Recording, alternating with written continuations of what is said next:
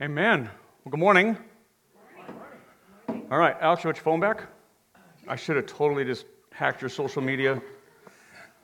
All right, so 2 Samuel 14, we're going to stay there. Uh, if you're already there from the liturgy reading, that's where the passage we're going to be in today.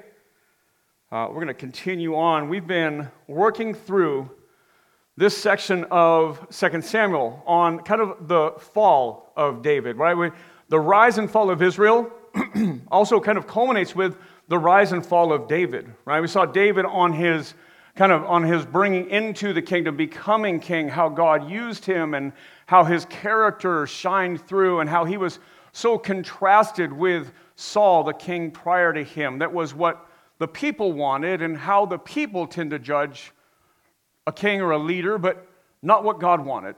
And so as we've seen this, we've been reading through how David's big fall with Bathsheba impacted his life. And so uh, I want to give you kind of a, a main idea for the day, focusing on our lives. We often help we often help other people fix their lives, but are unwilling to fix our own.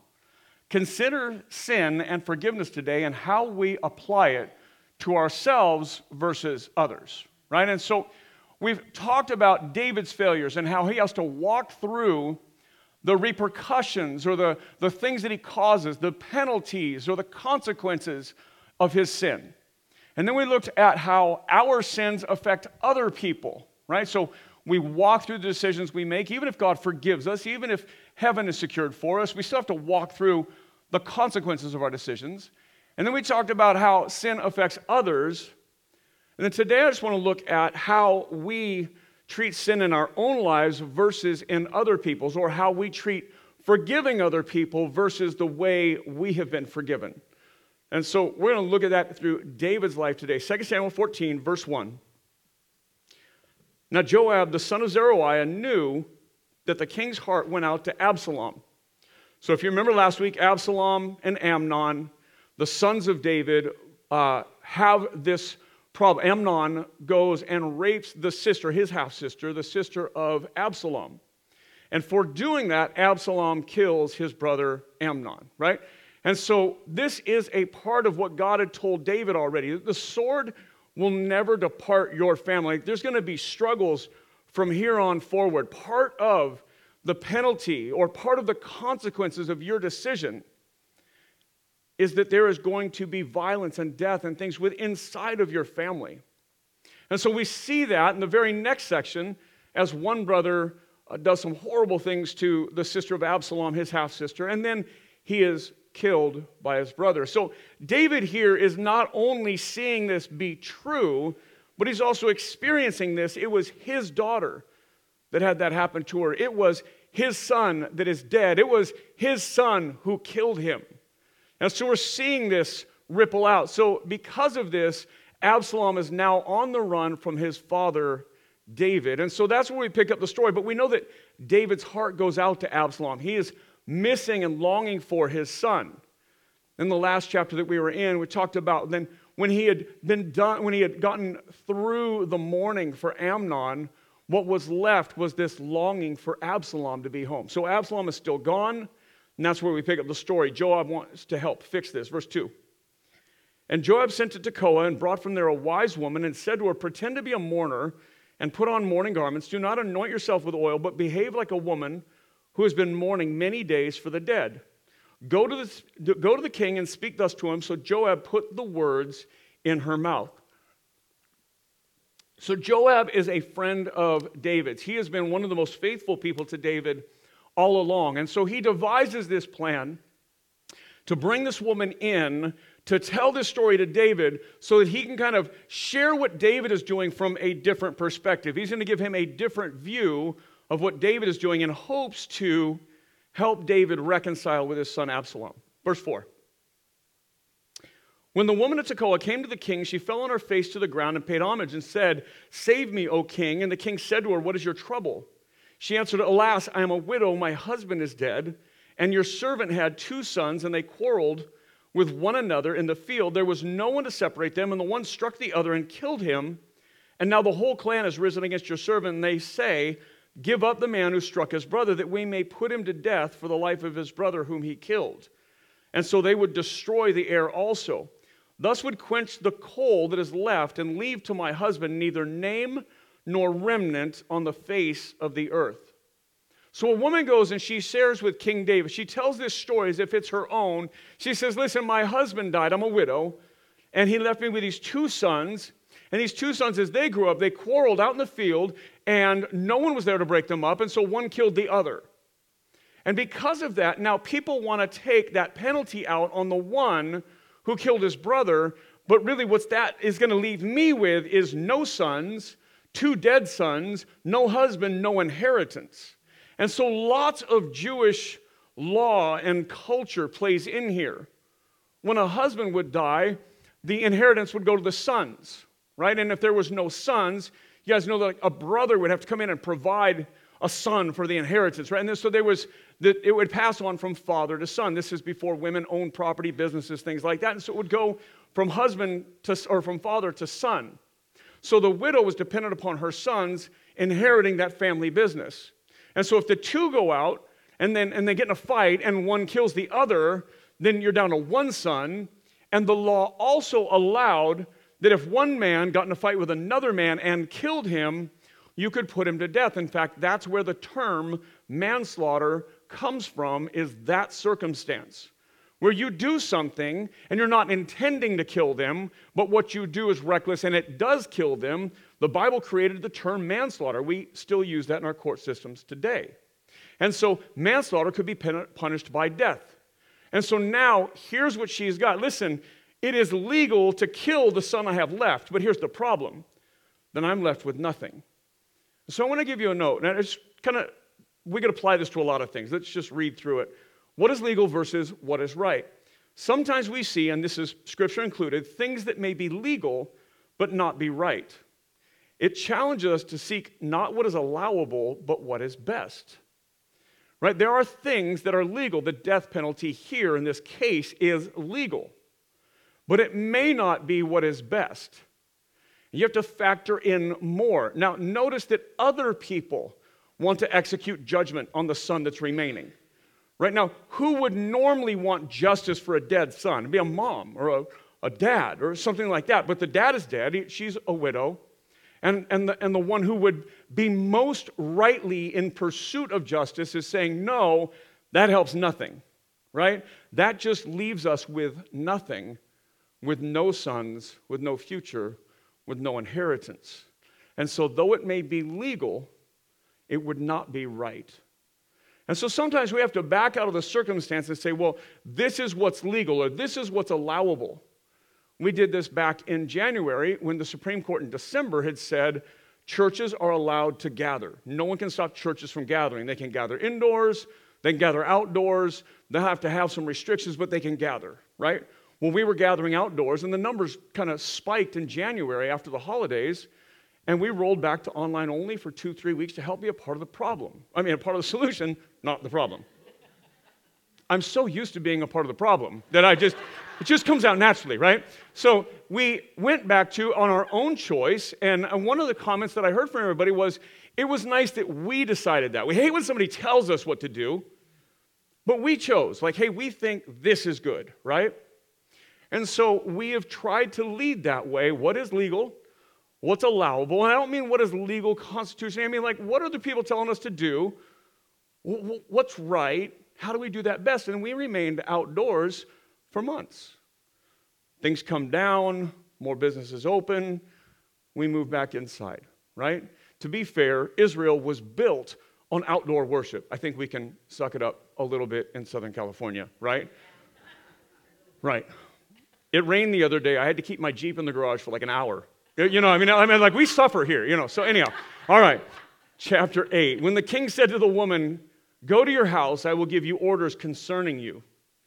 That's like saying, Listen, I hear you, go home, the check's in the mail, right? Like he kind of blows her off, like, I'll send word, I'll give you an answer at some point, right? Verse 9. And the woman at Tekoa said to the king, On me be the guilt, my lord, the king, and on my father's house. Let the king and his throne be guiltless. And the king said, If anyone says anything to you, bring him to me, and he shall never touch you again. And so basically, she pushes, like, hey, you can't just send me away here. That's not going to help anything. right? I need you to, I need you to give me an answer. I need you to help me out here.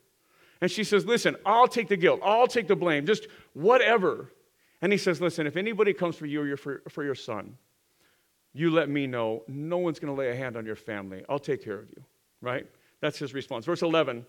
And then she said, Please let the king invoke the Lord your God, that the avenger of blood kill no more, and my son be, not be destroyed. And he said, As the Lord lives, not one hair of your son shall fall to the ground. So she says, Swear to me, like take an oath, take an oath on God, right? As the Lord lives. And so he says, let the, she says, let the king invoke the Lord your God. And he says, as the Lord lives, like as God is my witness, not one hair from your son's head will fall to the ground, right? No one's going to touch a thing on me. And, and I swear to God, that's what's going on, right? And, and so he gives this strongest oath. Now, this is important. She's locked him in to a place where he has taken an oath. And if you remember, just we get so tr- kind of caught up in the story, we forget, remember, nothing she's telling him is true. She's been sent by Joab to kind of bring him this story to get him to see his own life through a different lens, right? Verse 12 When the woman said, Please let your servant speak a word to the Lord my king, and he said, Speak. Can you imagine David right now, right? So, like, hey, I've got this problem. Okay, what's your problem? Well, here's my problem. He says, Go home, I'll take care of it. She says, Yep, not good enough. Let's, let's, let's solve it right now, right? He says, Okay, here's the answer. You're good. She says, One more thing. By the way, can you just take an oath? Like, I need something more than just your word. Like, I need you to swear on this. And so he does that. And she says, Okay, so can I still, like, one more thing? Can you just imagine him in this moment? Like, you've got to be kidding me, right? It's like in between services, you're like, you know, I've got another service to do right now, right? no, that's not, that's not true. You would never do that. All right, so verse 13, and the woman said, Why then have you planned such a thing against the people of God? For in giving this decision, the king convicts himself, and as much as the king does not bring his banished one home again. She's like, ah, all right, now, why would you do this for me, but why would you not do this for your son? So here's the catch, right? It's not about her, it's not about her sons. It's not about any of that. It's about David and his son Absalom. So I'll put this on the screen. David's life does not match his counsel. David has given much more grace to a stranger than he has given to his own son. His two tiered justice has been exposed, and he needs to change. So he's revealed himself in this. He's shown his answer and what he thinks is justice, and yet he's not applying that to his own life. So the woman continues, verse 14 We must all die. We are like water spilled on the ground, which cannot be gathered up again, but God will not take away life. And he devises means so that the banished one will not remain an outcast. She says, Listen, our lives are like water. You spill it out on the ground, it's gone. But taking another life isn't what God wants in this circumstance. She's so bold to tell David, hey, listen, the way you're running yourself here isn't, isn't in line with even what you think is right. See, the gospel is that kind of similar message, that same idea, right? That, that there is what's right there is what's legal, there's what's allowable, but it's not always what God wants. Right? So God creates you and I, God creates humanity, and He commissions us to be worshipers, right? He creates us or designs us that our function, our design is to be worshipers of God. And that's not just what we do when we're singing songs or in church, but that our lives would give glory to God. That that's how we're created. We're made to bring glory to God with everything that we do with every decision, with every relationship, with every choice, with every job, with every vocation. For our seniors, like with every college choice, military choice, our job choice, whatever. Like we're designed to bring glory to God in all those settings, right?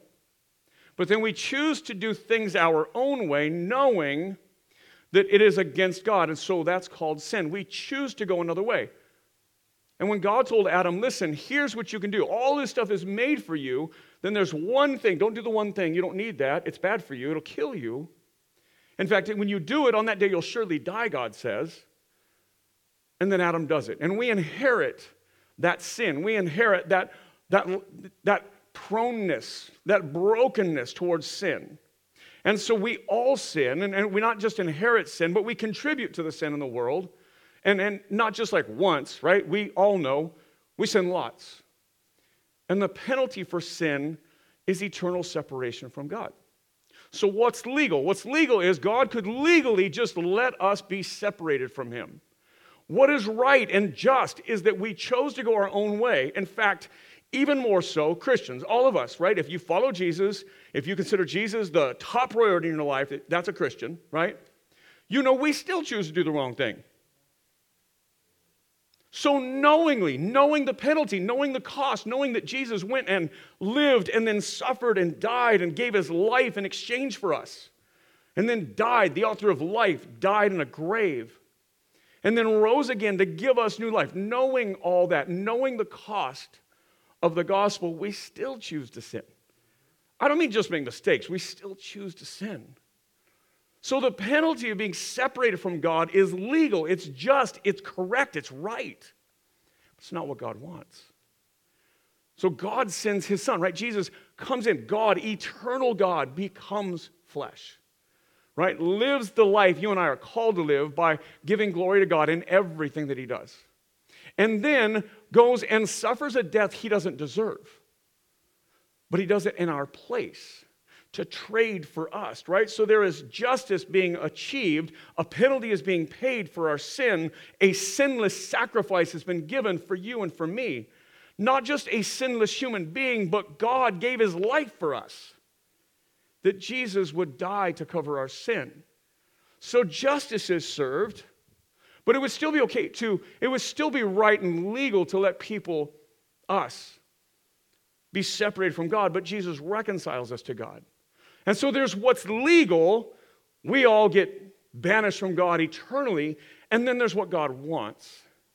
And the sacrifice comes in being the people to reconcile people to God. That Jesus himself pays that sacrifice, right? That God himself gives, in fact, the most famous verse in all of Scripture, right? That God so loved the world that he gave his only Son. That whoever believes in him will not perish, but have everlasting life. Instead of being pushed away from God forever, we brought into God forever. And so we live in light of that. We live in this gospel that tells us that what is legal is not always what God wants. What is right and what is doable, what is allowable, is not always what God is calling us to do. It may be allowable for you to drink a drink, but it is not right to do that with someone struggling trying to get sober, right? There's all kinds of things there that it might be allowable. It might be okay. Scripture might allow it. The law might allow it, but it's not always the right thing. It calls us, and you're going to see a consistent theme here all throughout Scripture. It calls us to sacrifice for the better thing. Right? It calls, it calls us to give up our liberties. We sent out an email this week that obviously most of you got, right? That if you are vaccinated, you don't have to wear a mask. That, that's what the CDC has said. Right now, I know the president, the CDC, the NIH, California governor, and LA. I know everybody's on a different page. So here's where we are, right? We say, well, listen, we heard that. We know California is moving to that. I get those emails from LA County. We know we're moving, so that's where we are, right? But in my email, I said, why don't you just bring a mask, right? I threw one in my pocket. And if somebody is uncomfortable, then put on your mask and talk to them. If you want to go up and talk to so and so and they're uncomfortable, then put on your mask and suck it up do the right thing, right? We sacrifice, we do what is less convenient or what is harder or what is sacrificial. I don't think putting on a mask is very sacrificial, just for the record. Only in America is that sacrificial, right? Okay.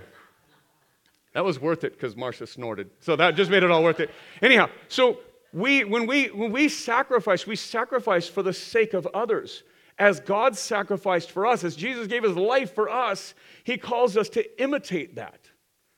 And so you'll find a common theme that we're always called to do the right thing at our own cost, even when nobody else is. Because so much has been given to us.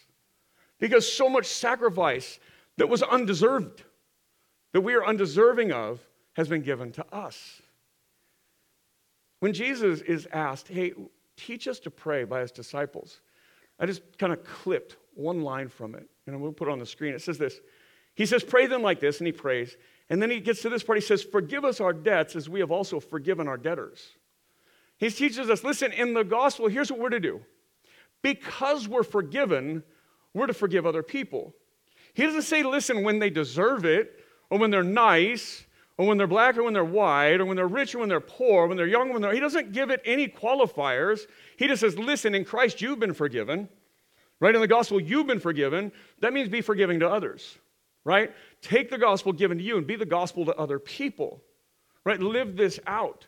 Show them Christ in your life. Be that, right? Back in our story, 2 Samuel 14, verse 15. Now I have come to say this to my lord the king because the people have made me afraid.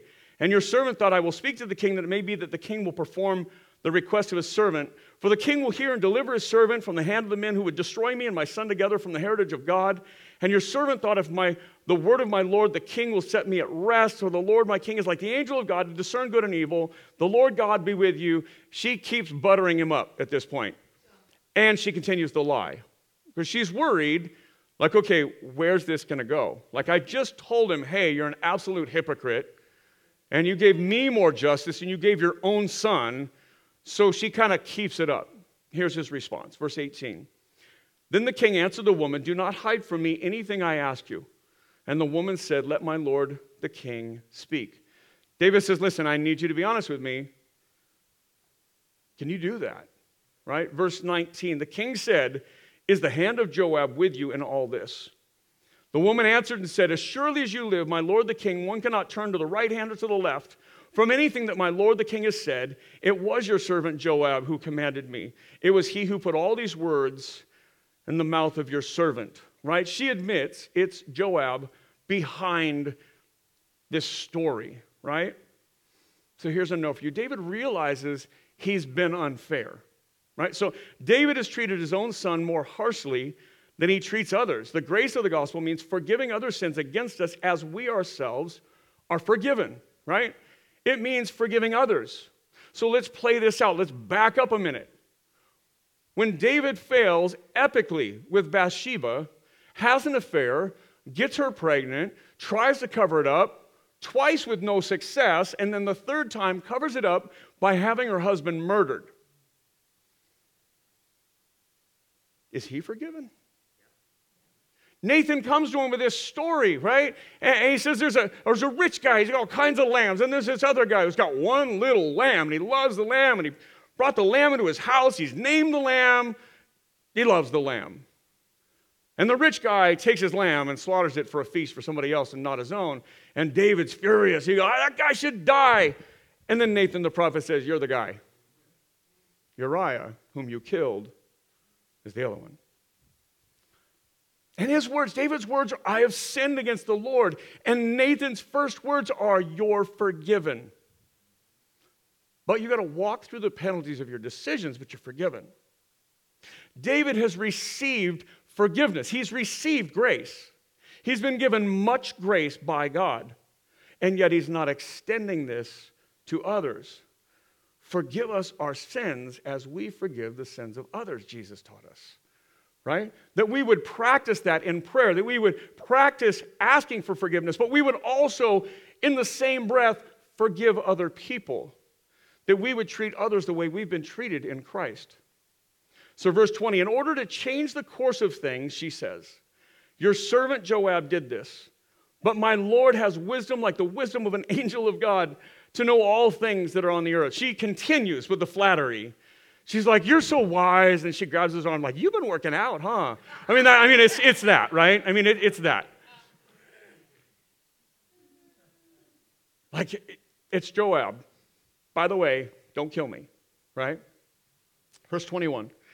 Then the king said to Joab, Behold, now I grant this. Go back to the young man Absalom. So David immediately, so that snapshot is done.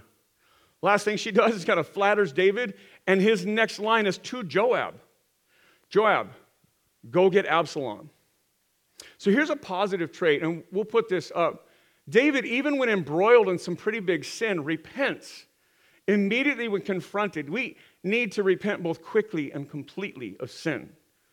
David was caught in an affair, a cover up, a murder, and repents. As soon as he is confronted with it, he repents. When he is confronted on this, his immediate reaction is to repent. I, I wish I could say in my life that it looked this quick and this complete, right? But there's that I'm not listening to you phase, right? And then there's that kind of like, I'm getting there phase. And then there's the slowly I'll do it phase. And then there's finally the getting to it part, right? David doesn't, David's got some big sins, don't get me wrong. This is normal. The Bathsheba and murder of Uriah is huge. He repents that quickly. And when confronted with his sin and his son, he repents quickly. There's a model there. And again, David is never the hero of the story. And, and this is why, because David's not perfect. Jesus is the hero of the story. Remember, the parallels are God has shown grace to David. David should be showing grace to others, right? David has been forgiven. David should be forgiving his son. And, and forgiveness doesn't mean we overlook sin. Again, there's penalty to sin. But we began here today with figuring out okay, now, not just what's legal and allowable, but what's right here. What's right in this circumstance, which is, again, hard to do. A, a, just because it fits, a quick plug, right? Pastor John's going to do that interpreting scripture, uh, interpreting the Bible class, right? And, and as just as Yvette said, sometimes we just take it and kind of grab our meaning out of it, and that often doesn't work, right? But learning what does scripture say? How do we interpret it? helps us in these times where you may have a competing verse where this is the law, but this is what grace looks like. What do we do?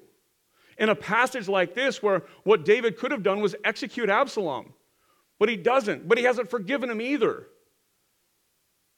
In those places, in those times, it's good to have a hermeneutic, a, a, a, a process, a lens by which, or a process by which you go through Scripture to understand it. And you can discern what the actual answer, when you take the totality of Scripture together, should be. And that's where David's being challenged, is to live out all of Scripture together. Verse 21. Then king said to Joab, Behold, now I grant this. Go and bring back the young man Absalom. Go get my son, as we just read. Verse 22 And Joab fell on his face to the ground and paid homage and blessed the king. And Joab said, Today your servant knows that I have found favor in your sight, my lord the king, and that the king has granted the request of his servant. So Joab arose and went to Geshur and brought Absalom to Jerusalem. So Joab has taken this on. He's taken on the burden of Absalom as if it's his own son. Here today, Joab is actually kind of living out the story better than David is. He sees the disparity. He's trying to figure out how do I approach it. You know, he's had countless conversations with David, right? I mean, you know that there's a, a backstory that we don't have all the details to. And so he finds a way in. Well, let's tell him this story through a different lens. Let's tell him through a different family, and let's, let's walk through that. But Joab has owned this. He's seen the unforgiveness and, and the disparity towards Absalom, and he owns it as if it's his own son. Sometimes that's how we need to treat people. We need to take on the burdens as if it's a burden to us. Verse 24 And the king said, Let him dwell apart in his own house. He has not to come into my presence. So Absalom lived apart in his own house and did not come into the king's presence. So he allows him to come home, but David hasn't really reconciled. Listen, you murdered my other son, and I get what he did, and, and it's muddy. And you should be at home, but I'm not ready to hang out yet. So come home and I'm going to set you up. You're going to live like a prince, but we got to work on us.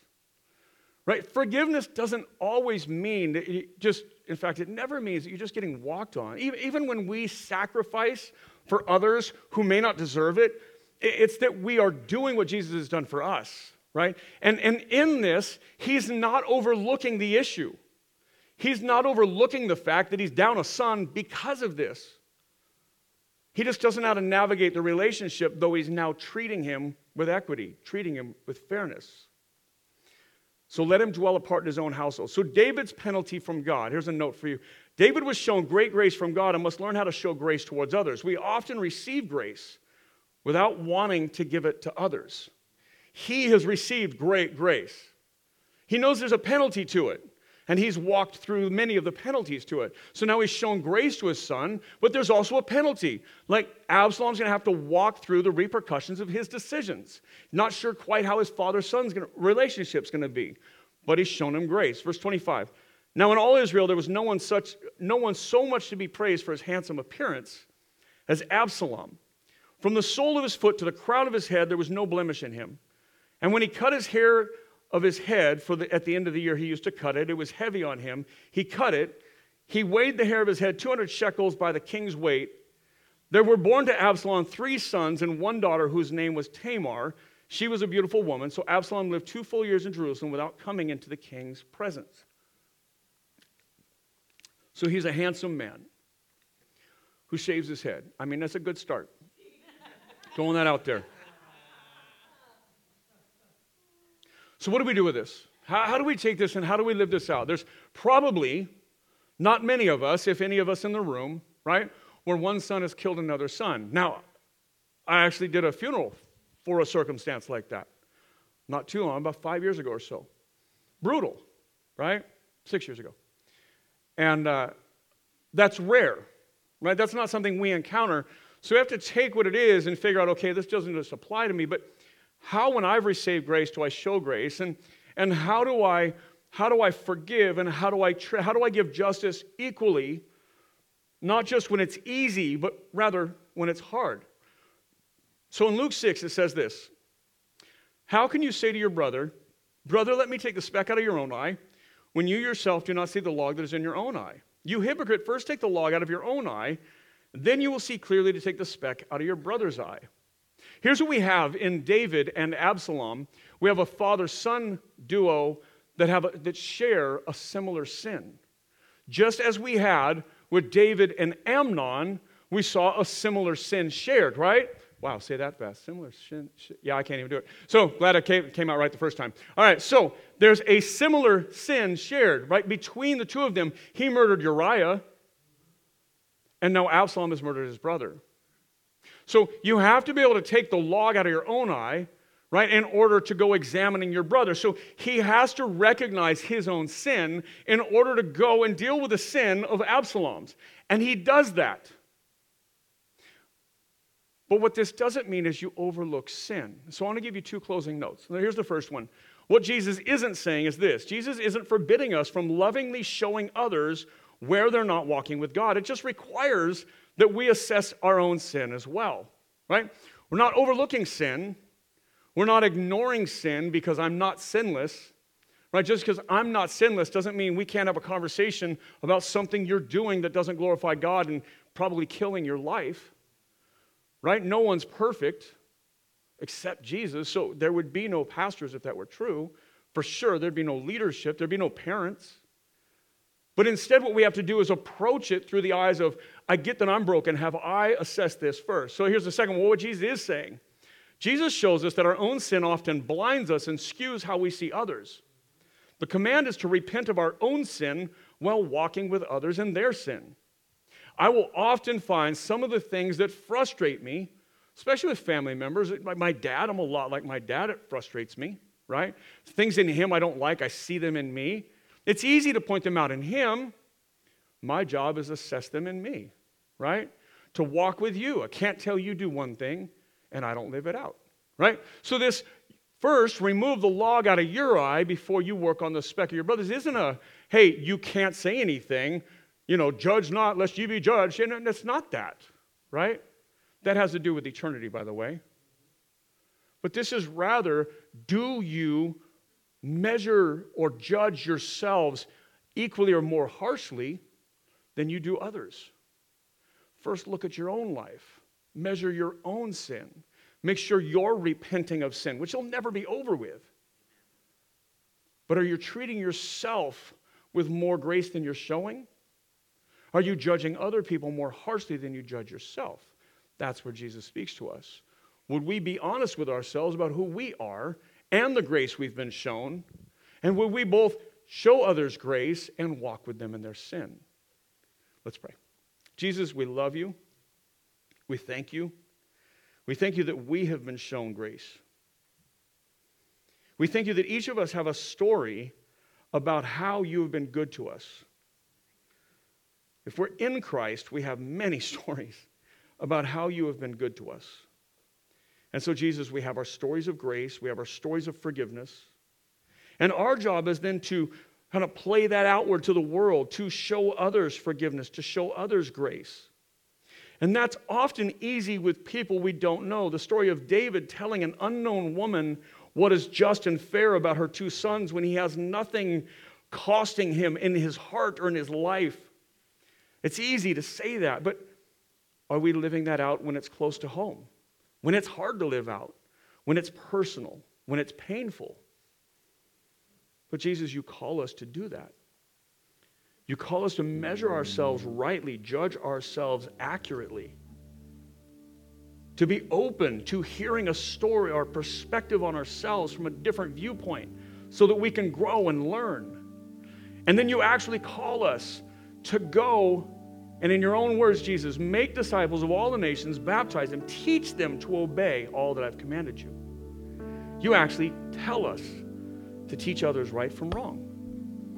You just teach us that it has to come from a place of repentance and grace. And so, Jesus, thank you that you have given us grace. Thank you that you have forgiven us our many sins. Thank you that we are called and empowered by your Spirit to go take that to others. Let us do so from a right place. Let us do so with humility and grace. Let us extend forgiveness to others, knowing how you have extended forgiveness to us. Thank you, Jesus. It's in your name we pray. Amen.